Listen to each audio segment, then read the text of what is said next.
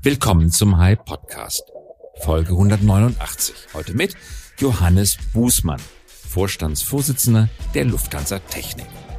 Heute ist Donnerstag, der 17. März 2022. Unser Thema heute. Dr. Johannes Bußmann leitet seit zehn Jahren als Vorstandsvorsitzender die Lufthansa Technik. Seit 23 Jahren gehört er dem Lufthansa-Konzern an. Zur Mitte des Jahres scheidet er nun auf eigenen Wunsch aus dem Unternehmen aus und stellt sich neuen unternehmerischen Aufgaben. Welche das sein werden, darüber spricht er heute noch nicht. Doch Bilanz ziehen über seine Zeit bei der Lufthansa, das kann er. Ein Gespräch über die Erfahrungen eines Top-Managers in der erfolgreichsten Airline-Gruppe Europas. Doch in dieser Folge geht es noch um mehr. Was bedeutet die Ukraine-Krise für den Luftverkehr? Was heißt es für die Luftfahrt, wenn Lieferketten unterbrochen sind? Wie helfen Digital Twins bei Wartung und Betrieb? Gehört elektrischen Senkrechtstartern wie Kitty Hawk, Lilium oder Volocopter die Zukunft? Mit welcher Strategie kann sie die Luftfahrt vom Erdöl befreien? Werden wir jemals elektrisch von Frankfurt nach New York fliegen können? Oder mit Wasserstoff? Oder ausschließlich mit künstlichem Kerosin? Eine Folge für alle, die Luftfahrt lieben und aus der Lebenserfahrung von Top-Managern lernen möchten.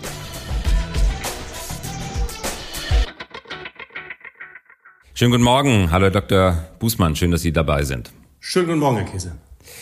Sie sind seit vielen Jahren im Unternehmen Lufthansa. Sie sind jetzt der Vorstandsvorsitzende der Lufthansa Technik AG. Sie unterlassen das Unternehmen auf eigenen Wunsch. Warum? Darüber sprechen wir nachher. Aber lassen Sie uns zuvor über die aktuellen Ereignisse in der Welt, in der Politik, aber auch in den Lieferketten sprechen. Welche Auswirkungen hat die gegenwärtige Ukraine-Krise auf den Luftverkehr? Und zunächst einmal natürlich für viele ähm, Airlines die Meidung des, des russischen Luftraums und natürlich äh, der, der angrenzenden Lufträume, was äh, große Umwege äh, für die Airlines mit sich bringt und damit natürlich mit den hohen Spritpreisen entsprechende ähm, finanzielle Belastungen, die sich dort dann aufzeigen. Das sehen wir bei unseren Kunden, die halt rein von der geografischen Lage davon stark betroffen sind. Ähm, das ist, äh, das ist das eine. Dann das Russlandgeschäft natürlich selber. Wir als Lufthansa Technik haben ein Dutzend Airlines dort seit vielen, vielen Jahrzehnten versorgt. Ähm, und ähm, das Geschäft ist natürlich vollständig eingestellt. Und äh, insofern merken wir das in vielen Bereichen unserer direkten, aber auch quasi bei unseren Kunden dann eher im indirekten Bereich unseres Geschäfts. Russland ist ein Land, mit gigantischen Ausmaßen, elf Zeitzonen. Ohne Luftverkehr sind die Strecken eigentlich gar nicht zu bewältigen. Man weiß aus den USA drei bis vier Zeitzonen, je nachdem, wie man es äh, rechnet. Ähm, äh, auch die sind nur mit Flugzeug in vielen Teilen zu bewältigen. Was bedeutet das jetzt für den innerrussischen Luftverkehr, wenn Unternehmen wie Ihre nicht mehr warten können? Nun, zumal durch die Sanktionen der EU und äh, der USA und dem doch sehr hohen Anteil von westlich geprägtem äh, Fluggerät innerhalb der ähm, russischen Flotte bei, bei all den Airlines, ähm, bedeutet das natürlich, dass die ähm, Wartungsarbeiten kurz- bis mittelfristig, das kommt natürlich darauf an, wie viele Flugzeuge fliegen, gleichzeitig äh, nicht mehr so durchgeführt werden können, wie man das gewohnt ist. Mhm. Das heißt, das wird irgendwann dann zu Stilllegungen von Flugzeugen führen, dazu führen, dass man Flugzeuge sozusagen ausschlachtet, also die Teile, die ich für ein anderes Flugzeug benötige, aus einem, was steht, ähm, herausnehme. Ähm, das kann man eine ganze Zeit lang machen. Die Frage ist halt immer, wie groß ist die Flotte, die ich in der Luft halten will oder muss. Und äh, insofern wird das den Luftverkehr innerhalb Russlands auf jeden Fall treffen. Wie schnell und wie stark hängt, wie gesagt, von diesen anderen Parametern ab. Wie lang kann man einen fünf Jahre alten A320 fliegen, ohne ihn zu warten und trotzdem noch sicher fliegen? Das kann man so nicht sagen. Da kann morgen äh, ein Teil ähm, einen Defekt haben, äh, so dass sie ihn hinstellen müssen. Das kann aber auch äh, Wochen dauern. Also insofern, das ist eher eine statistische Fragestellung. Okay. Aber ähm, das merkt man äh, sicherlich innerhalb von von ein paar Wochen wird dann irgendetwas sein, für das ich eine Lösung brauche. Stichwort Lieferketten im Westen. Was bedeutet das für Ihr Unternehmen, Ihr Geschäft, aber auch die Luftfahrtunternehmen, wenn jetzt Lieferketten unterbrochen sind, einzelne Teile fehlen? Wir wissen es aus der Autoindustrie, da stehen Bänder teilweise schon still, weil einzelne Kabelstränge oder Anschlüsse, manchmal Stecker nur, aus der Ukraine fehlen, die dort hergestellt werden. Was heißt das für Sie, für die Luftfahrt? Also für die Luftfahrt ähm, selber sind die beiden Länder nicht so äh, bedeutend, also als Produktionsstandorte ähm, gesehen. Und ähm, insofern sind da die Schwierigkeiten, die sich schon aus der Corona-Krise, also wie stark sind zum Beispiel chinesischen, asiatischen Märkte mit Japan, Korea, Taiwan, ähm, von ähm, den Corona ähm, Auswirkungen betroffen. Das ist dort ähm, deutlich eher zu spüren als ähm, die Problematik um den Ukraine-Krieg. Mhm. Wenn wir vielleicht noch mal einen Blick zurückwerfen auf das Boeing-Desaster mit dem Max, mit den zwei Abstürzen, jetzt auch auf Netflix im Januar eine aus meiner Sicht ziemlich ausgezeichnete Dokumentation über das Thema gelaufen. Diese Netflix-Dokumentation kommt zu dem Schluss, dass es nicht einfach nur ein technischer Fehler bei Boeing war, sondern dass es Ausdruck einer Firmenkultur gewesen ist, die zu stark auf Gewinne gesetzt hat, äh, zu wenig auf Qualitätssicherung gesetzt hat und äh, Argumentation dieses Dokumentarfilms äh, nach der Fusion mit McDonnell Douglas äh, die alte Boeing-Ingenieurskultur doch zu sehr vernachlässigt hat. Systemversagen versus bedauerlicher Einzelfall. Welche Schlussfolgerungen ziehen Sie aus diesem Desaster? Also zum einen ist das ähm, natürlich erstmal ein sehr tragischer Umstand als solches.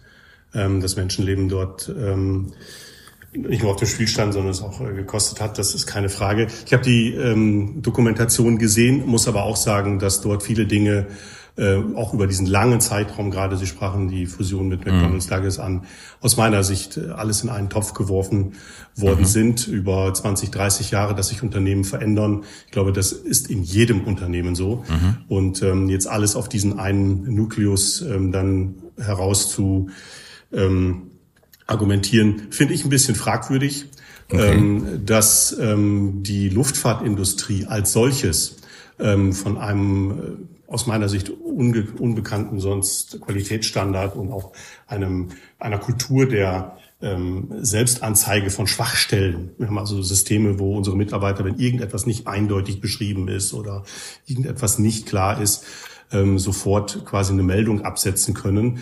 Ähm, entweder natürlich im normalen Gespräch oder auch anonym, wenn jemand nicht zuhören will, also ein Chef nicht zuhören wollen würde.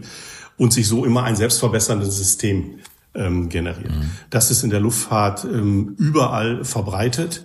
Ähm, wie sehr es genutzt wird, kann ich nur für die Lufthansa Technik sagen, kann ich für Boeing natürlich keine Aussage äh, treffen. Aber ich glaube, die Systeme, mit denen wir unterwegs sind und mit denen wir Luftfahrt sicherer machen wollen, ähm, sind schon herausragend. Und ähm, wie es dann trotzdem zu so etwas kommen konnte, kann ich kann ich nicht wirklich beurteilen. Ähm, dass man nachher versucht, Gründe dafür zu finden, ist, glaube ich, auch richtig, weil man muss ja die Ursachen in irgendeiner Form abstellen. Ähm, aber ich, wie gesagt, ich habe sie gesehen. Ich kenne da auch nicht mehr als, äh, als Sie. Mhm. Insofern würde ich mich dazu keinen Thesen versteigen. Aber es ist gut, dass Sie schon mal darauf hinweisen, dass die Dokumentation, das macht ja, machen viele Dokumentationen vielleicht zu viele Sachen zu äh, simpel darstellen. Guter Hinweis auf äh, jeden Fall. Ähm, auf jeden Fall handelte es sich, ich glaube, das ist unstrittig, um ein Softwareproblem. Ähm, viel von dem, was früher mechanisch gelöst wurde in Flugzeugen, was man also anfassen und warten konnte, ist heute Software und für, außer für ja. diejenigen, die es programmiert haben und vielleicht ihre unmittelbaren Kontrolleure kaum noch einsichtig. Äh, was bedeutet es für Sie als Technikunternehmen? Checken Sie Software? Checken Sie Software-Updates und äh, richtige Installationen der neuesten Versionen? Ja, das ist so. Wir haben, mhm. ähm, also ich habe viele, viele Jahre lang bei uns den sogenannten Gerätebereich. Das ist quasi alles, was Sie aus einem Flugzeug ausbauen können. Und das ist viel, was nicht äh, Triebwerk und Fahrwerk ist. Ähm, und ähm, dort haben wir, als ich dort angefangen habe, sehr, sehr viele mechanische Arbeitsplätze gehabt und dann einige, die sich auch mit, mit Elektronik und auch äh, Software ähm, zusätzlich auseinandergesetzt haben. Ich habe das, äh, glaube fünf Jahre gemacht. Äh, nach den fünf Jahren waren fast 80 Prozent dieser Arbeitsplätze ähm, sowohl mit diesen mechanischen Gerätschaften zur Reparatur auslegt, sowie auch äh, mit den elektronischen Erweiterungen, um Software zu prüfen, welche Version ist drauf, passt sozusagen der mechanische Bauzustand zu dem Software ähm, mhm. Zustand. Das muss also immer zusammen ähm, dann auch ähm, zugelassen sein und, und funktionieren. Und insofern haben wir da mit den neuen Flugzeuggenerationen einen deutlichen Wandel erlebt. Das sieht man hier auch physisch in den Werkstätten. Ähm, so eines der Dinge, die man wirklich fast anfassen konnte, oder das konnte man anfassen. Und ähm, ja, das ist so, dass äh, fast jedes mechanische Bauteil mittlerweile auch eine elektronische Steuerung hat. Ähm, das ist aber, glaube ich, auch in vielen äh, Dingen des täglichen Gebrauches äh, nicht anders. Und das macht auch vor der Flugzeugindustrie und deren Technologie keinen Halt. Hm, jetzt muss ich Sie als äh, leidenschaftlich begeisterter Laie des Flugverkehrs doch noch mal kurz zwei Nerdfragen stellen. Aus wie vielen Teilen besteht eigentlich ein Flugzeug oder ein Triebwerk? Das wissen wahrscheinlich noch nicht mal Sie, oder? Ähm, nee, das kann ich Ihnen nicht, äh, das, das weiß ich nicht. Wenn Sie die Nieten dann, also wenn Sie so weit runtergehen, ähm, dann sind Sie sicherlich im, im Millionenbereich. Ähm, aber das sind, äh, sind enorme Mengen, also ein Triebwerk ähm, so wie wir es auseinanderbauen, hat schnell mal 6.000, 7.000 Einzelteile, wenn mhm. es auseinandergebaut ist. Und dann gibt es aber immer noch Möglichkeiten, das quasi noch weiter auseinander zu bauen, theoretisch. Insofern, mhm. die Zahl kenne ich nicht, weil weil es eigentlich nie stattfindet. Das ist wahrscheinlich eine gute Frage für einen Hersteller, der müsste es wissen. Übrigens, die Autoindustrie kann das auch nicht beantworten. Ich habe so ziemlich jedem Produktionschef von Autounternehmen mal gefragt, aus wie vielen Teilen besteht ein Auto. Und dann haben, kommen die auch immer mit einer Zahl. Und dann frage ich, aus wie viel äh, ist der ist der, der Blinker als ein Stück mitgerechnet, also der der Blinkerhebel ja. oder der ja. Blinkerhebel, der besteht ja selber aus 20 Stücken. Ja. Der ist immer nur als ein Stück mitgerechnet, also diese Totalzerlegung, die ist nie mit eingerechnet. Und das komplizierteste Teil im Flugzeug ist welches? Das Triebwerk? Ähm, ist als, als Großbauteil, ähm, ja, kommt also immer ein bisschen drauf an, wie man, wie man das halt sieht. Es ist das mit Abstand am thermisch hoch belastetsten. Ähm, wenn man die Bauteile sieht, dann sieht das harmlos aus, aber das ist, was die Materialien, die Legierungen anbelangt, ähm, absolut ähm, State of the Art. Mehr geht nicht, ähm, weil es halt enorme Drücke und hohe Temperaturen beinhaltet.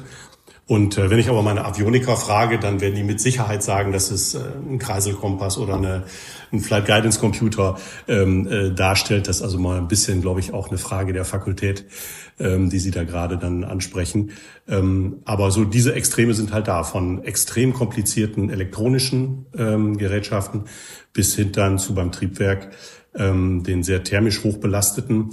Ähm, und auf der anderen Seite, wenn Sie so ein Fahrwerk sehen und äh, wie viel Tonnen dann bei so einer Landung auf einmal auf diesen drei, vier äh, Fahrwerksbeinen, je nachdem, welches Flugzeugtyp es ist, äh, belastet gehen, dann ist auch das sehr beeindruckend, muss ich sagen. Elektronik, Stichwort hatten Sie gerade genannt. Aviatar ist ein Produkt aus Ihrem Unternehmen, der digitale Zwilling des Computers, also der Versuch, die Komplexität, die wir gerade beschrieben haben, irgendwie digital nachvollziehbar zu machen, mit dem Anspruch, dass die digitale Version der tatsächlichen Version gleicht oder idealerweise 100% deckungsgleich mit der ist. Ähm, kann das gelingen? Ist das gelungen? Also wir haben uns dort ähm, vor einigen Jahren auf den Weg gemacht. Das ist auch eine, eine Frage von zum einen erstmal, wie viel Daten sendet ein Flugzeug und da hat's halt mit den neuesten Flugzeuggenerationen, also der A320 Neo oder einer A350, einer 787, wirklich um Größenordnungen Sprünge gegeben, welche Daten überhaupt zur Verfügung stehen. Das ist also bei den alten Flugzeugmustern äh, nicht so ausgeprägt. Wie viele so, Ströme sind das so gleichzeitig? 2000, 3000 oder wie? Das sind also Terabyte pro Flugstunde, wenn Sie einfach Terabyte alles, pro Flugstunde. Wenn Sie, mhm. wenn Sie alles äh, nehmen würden. Ähm, das ist aber die Menge an Daten ist das eine, ist eigentlich gar nicht interessant. Ähm, das Problem ist herauszukriegen, was ist denn interessant von diesen Daten? Ähm, das sind also weit in den 90 Prozent sind völlig uninteressant für das, was wir machen. Ähm, nämlich technische Ursachen ähm, zu verfolgen beziehungsweise vorherzusagen. Ähm, und das ist die Hauptaufgabe. Wie kriege ich aus diesem Riesenwust an Daten das heraus, äh, was ich wirklich benötige, um Schlussfolgerungen zu ziehen? Und ähm, das funktioniert bei uns so, dass wir gemeinsam mit den ähm, Ingenieuren, das ist also keine reine IT-Aufgabe, sondern ich brauche Fachleute, die diese Daten dann gemeinsam mit den Data Analysts ähm, ähm, analysieren. Und meistens geht man da mit einer Problemstellung heran, also irgendein Bauteil fällt relativ häufig aus und man, man fragt sich, warum, sollte eigentlich nicht sein und versucht dann halt ähm, aus diesen Daten herauszufiltern, äh, woran zeichnet sich denn so eine Entwicklung ab, dass ein Bauteil bald ausfällt. Und ähm, das ist dann schon immer sehr beeindruckend, wie dann die Kollegen aus Punktewolken, aus denen man erstmal gar nichts kennt, erkennt, mit diesen Filtern äh, entsprechend dann auf einmal Rückschlüsse ziehen kann.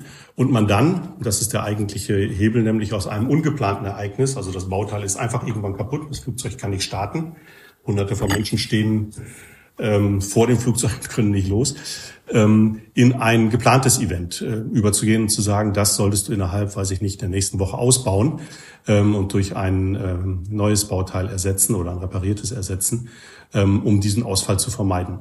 Und ähm, so geht man dann Flugzeug für Flugzeug und äh, Problem für Problem sozusagen dadurch. Und äh, das ist eine Aufgabe, die sehr mühsam und sehr auch sehr langfristig, langwierig ist. Und es dauert auch. Das heißt, Sie haben Ausfälle, die passieren, wenn Flugzeuge relativ jung sind, wo Bauteile dann sich anders verhalten als erwartet. Und manche Sachen sind dann eher so wie bei uns Menschen, wenn wir ein bisschen älter werden, funktioniert das eine oder andere nicht mehr so gut. Und dann haben sie wieder andere technische Aufgabenstellungen. Und insofern versucht man immer, die Probleme, die dort existieren, ähm, abzubilden. Und dadurch ergibt sich so langsam wie so ein Puzzle ein Bild, wo man immer mehr von diesen technischen Herausforderungen sozusagen in diesen mhm. Zwilling überträgt und damit dann ähm, natürlich automatisiert am Ende des Tages diese ganzen Parameter beobachten kann und dann dem Ingenieur, der am letzten Endes dann die Entscheidung trifft, soll dieses Bauteil ausgeteilt, ausgebaut werden oder nicht, einen Ratschlag geben kann und der muss dann entscheiden, mache ich das oder mache ich das nicht. Ähm, und ähm, das ist insofern eine große Unterstützung für unsere Ingenieure und ähm, ersetzt nicht quasi die Menschenhand und den Kopf, der am mhm. Ende des Tages die Entscheidung trifft. Lassen Sie uns äh, bitte sprechen einmal über elektrische Senkrechtstarter. Kerosin ist ja ein ganz besonderer Stoff, unerreicht in Energiedichte, erhöht, äh, ermöglicht eine enorm lange autarke Flugzeug eines Flugzeugs. Batterien kommen nicht in die Nähe. Wie jeder Elektroautofahrer weiß, äh, ja. man, man tankt, man lädt viel häufiger, als man im alten Auto getankt hat. Daraus haben aber aus dieser Not haben eine ganze Reihe sehr gut gefundeter junger Unternehmen eine Tugend gemacht. Kitty Hawk beispielsweise, Bastian Truhn, in Deutschland Lilium, Volocopter und eine ganze Reihe anderer Unternehmen. Ein sehr stark äh, boomendes Feld. Hat nicht die gleiche Energiedichte, aber planen sie auch gar nicht, weil sie ganz andere Reichweiten planen. Sie planen ein, 200 Kilometer Reichweite. Sie setzen von äh, auf Strecken wie München, Zürich oder München, Augsburg. Sie setzen von Innenstadt zu Innenstadt. Sie starten senkrecht, legen deswegen einen ganz anderen Lärmteppich, sind aufgrund kleinerer Rotoren deutlich leiser als klassische Helikopter und äh, bauen auch keine 180 Sitzer oder 350 Sitzer, sondern bauen sieben Sitzer. Denken also Verkehrskonzepte neu. Nicht mehr Hub Spike. Ich muss zum großen Flughafen fahren, um von dort aus dann auf den nächsten großen Flughafen zu fliegen, um von dort aus mit dem Taxi in die kleine Stadt zu fahren, sondern Point-to-Point, -point, Direktverkehr mit begrenzten Reichweiten, das aber dafür sehr schnell. Glauben Sie a technisch daran? Also werden die, Sie fliegen die Modelle, aber werden sie wirklich so fliegen, wie es versprochen wird? Und zweitens, glauben Sie an die Geschäftsmodelle, die dahinter stehen? Also die, sagen wir mal so, wir stehen an vielen dieser Entwicklungen, glaube ich, vor einem Proof of Concept ähm, Status. Das heißt, ich gehe davon aus, dass wir relativ zeitnah ähm, die ersten zugelassenen ähm, ähm, Senkrechtstarter oder eVTOLs sehen. Und ähm, dann wird sich, glaube ich, zum einen eine gewisse operative Erfahrung erstmal einstellen und zum anderen ähm, wird man dann auch wirklich sich anschauen müssen wahrscheinlich, ähm, was sind denn die Kosten, die hinter dem Betrieb einer solchen Flotte stehen.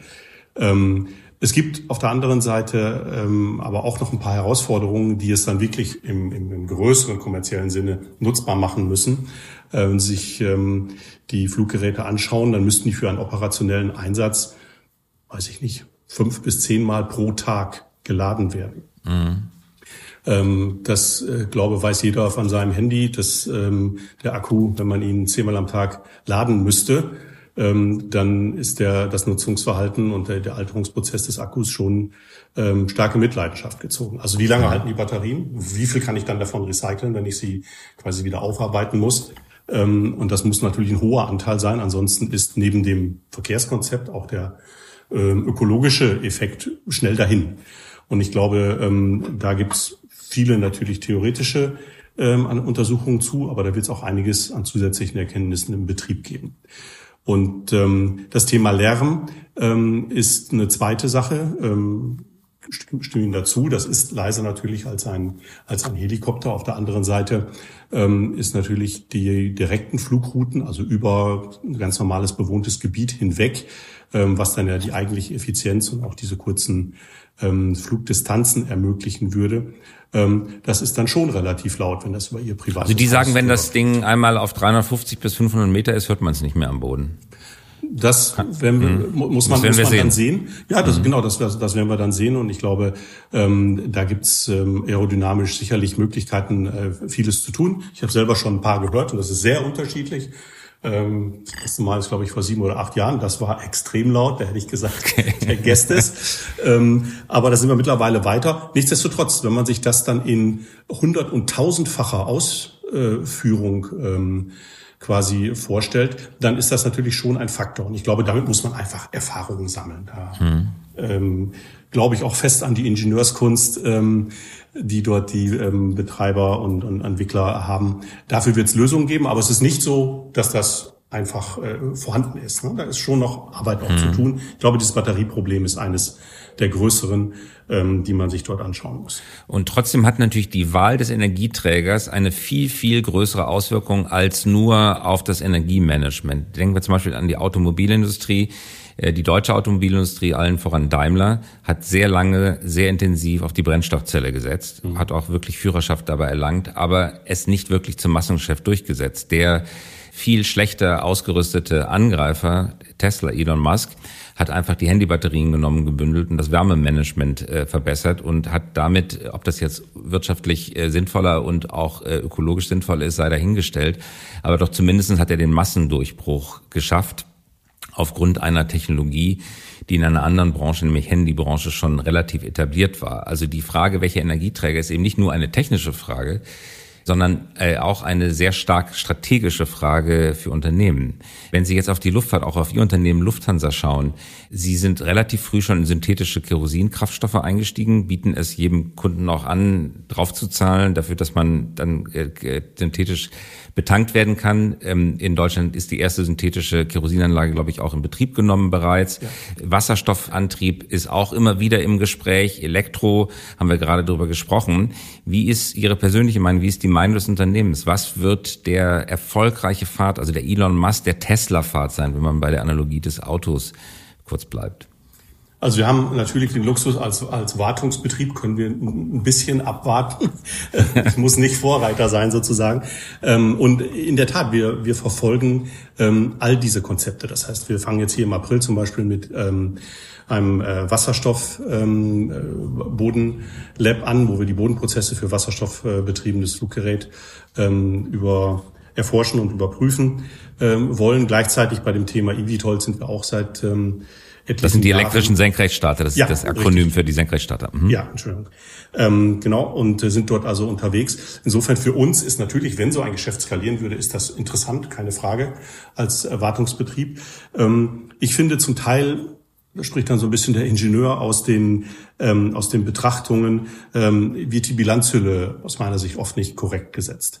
Ähm, mhm. Wenn man, äh, wenn man dieses Wasserstoffkonzept zum Beispiel zugrunde legen würde, ähm, dann kann man auch auf eine fast vollständig vorhandene Infrastruktur zurückgreifen. Ähm, die muss an einigen Stellen modifiziert werden, aber sie muss nicht komplett neu alles ausgegraben und dann wieder Leitungen reingegraben und dergleichen äh, werden und komplett neu gebaut werden, was bei der elektrischen Infrastruktur ähm, uns ja noch bevorsteht. Ähm, mhm. Und ähm, ich glaube, man muss sich das am Ende des Tages wirklich gesamtheitlich wirklich anschauen. Was ist der ökologische ähm, Footprint, den dann diese einzelne Technologie mit sich bringt und was ist auch in welcher Menge herstellbar? Ähm, mhm. Die mittlerweile wird ja mal endlich offen darüber gesprochen, dass der Strombedarf bei dem, was so geplant ist, sich mindestens mal vervierfacht äh, in Deutschland und ähm, das dann gleichzeitig mit einem Ausstieg aus ähm, der Kern- und Kohle. Ähm, Energie ist natürlich eine Herausforderung. Und das muss man schon auch alles gesamtheitlich denken. Insofern äh, glaube ich, am Ende des Tages werden sich in ihren Segmenten beide Technologien, also sowohl das Wasserstoffthema als auch die Elektrifizierung von Mobilität, nenne ich es mal allgemein, ob es jetzt das Auto ist oder die ähm, ähm, Lufttaxis ähm, oder vielleicht auch andere ähm, Fortbewegungsmittel. Äh, ich glaube, es wird jedes für sich einen Markt generieren. Und ähm, die Diskussion muss aber aus meiner Sicht ein bisschen differenzierter erfolgen, als das momentan der Fall ist. Da ist elektrisch immer automatisch gut. Und wenn man sich da mal wirklich mit mhm. beschäftigt und die Bilanzhülle korrekt anschaut, dann sind viele Dinge deutlich enger beieinander ähm, im ökologischen Sinne, als ähm, das nach außen hin oft dargestellt wird. Elektrischer Flug von Frankfurt nach New York werden wir zu unseren Lebzeiten aber wahrscheinlich äh, in einem großen Passagierjet nicht mehr erleben, oder? Da würde ich mich festlegen, das werden wir nicht. okay, außer wir werden richtig, richtig alt. Lassen Sie mich noch zwei Fragen stellen. Das eine, das betrifft die Unternehmen, das zweite Sie persönlich. Es gibt viele Spekulationen darüber, dass die Lufthansa Technik, Vorbild Siemens, allein an die Börse gehen könnte, abgekoppelt, ausgekoppelt werden könnte, um ihr Schicksal sozusagen selber in die Hand zu nehmen. Es liegt ja auch im Trend. Porsche bereitet auch den Börsengang vor. Ist das bei Ihnen auch geplant? Also ähm, die Mutter, die Lufthansa Mutter, hat das ja auf ihrer Pressekonferenz äh, auch bekannt gegeben. Wir sind dabei, uns darauf vorzubereiten. Also was würde das bedeuten? Haben wir ein internes Projekt gestartet, uns das anzuschauen. Aber ob das dann in, und in welcher Form das stattfindet, hängt ähm, zum einen von der Entscheidung der, der Muttergesellschaft ab. Ich glaube, für die Lufthansa Technik wäre das auch eine gute Chance nach vorne hin ähm, gerichtet. Und ähm, wann das stattfindet, hängt dann wiederum vom Markt ab. Insofern ist das äh, in einem sehr frühen, frühen Stadium.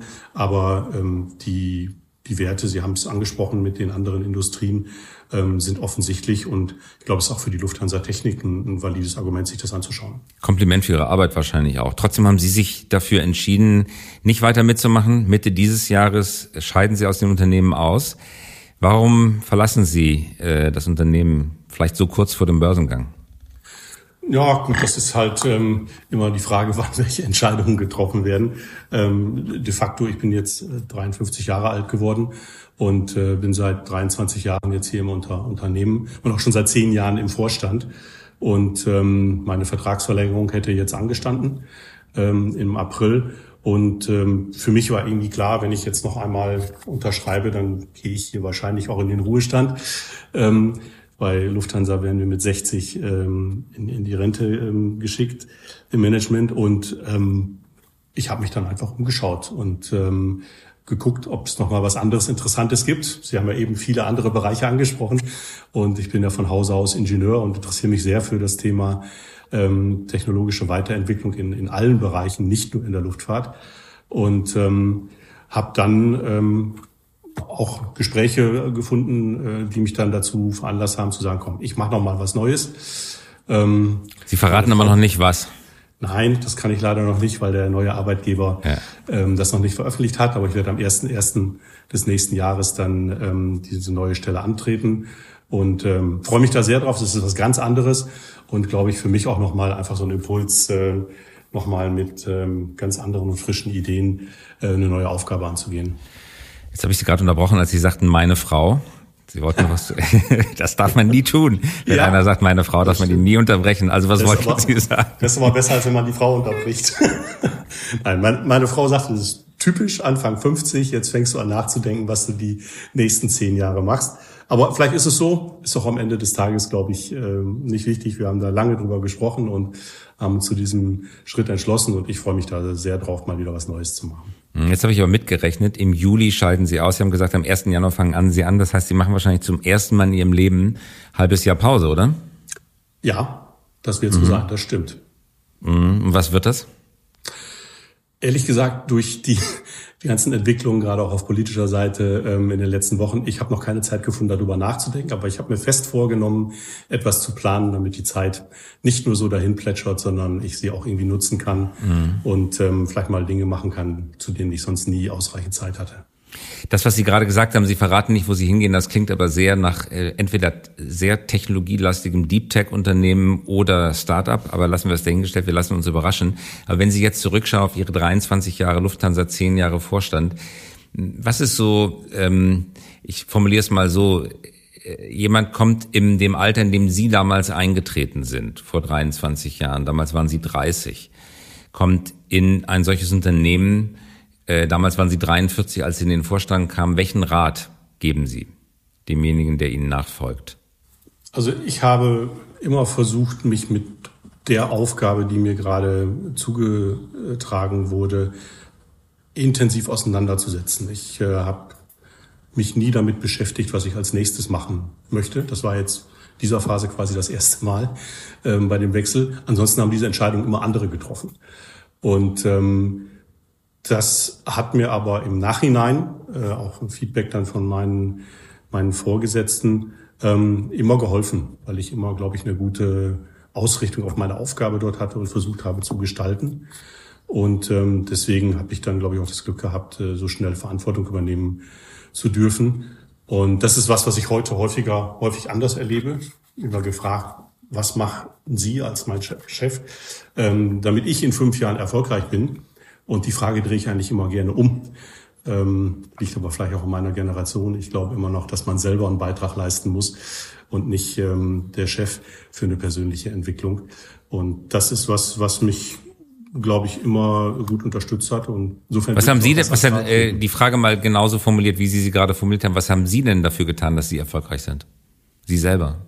Wie gesagt, ich habe mich immer auf die Aufgaben wirklich voll konzentriert, die man mir gegeben hat und habe ähm, mich bemüht zumindest, ob das immer gelungen ist, mögen andere beurteilen, ähm, mich auch nicht mit dem System, in dem ich mich dann mit dieser Aufgabe bewegt habe, einfach abzufinden, sondern das weiterzuentwickeln. Ähm, und das, was, was natürlich jetzt im, im Vorstand die Hauptaufgabe war, Vorher ähm, sind sie da auf Peer-Ebene unterwegs und müssen viel, viel kämpfen, aber in der, in der Sache ähm, hat das eigentlich immer gut funktioniert.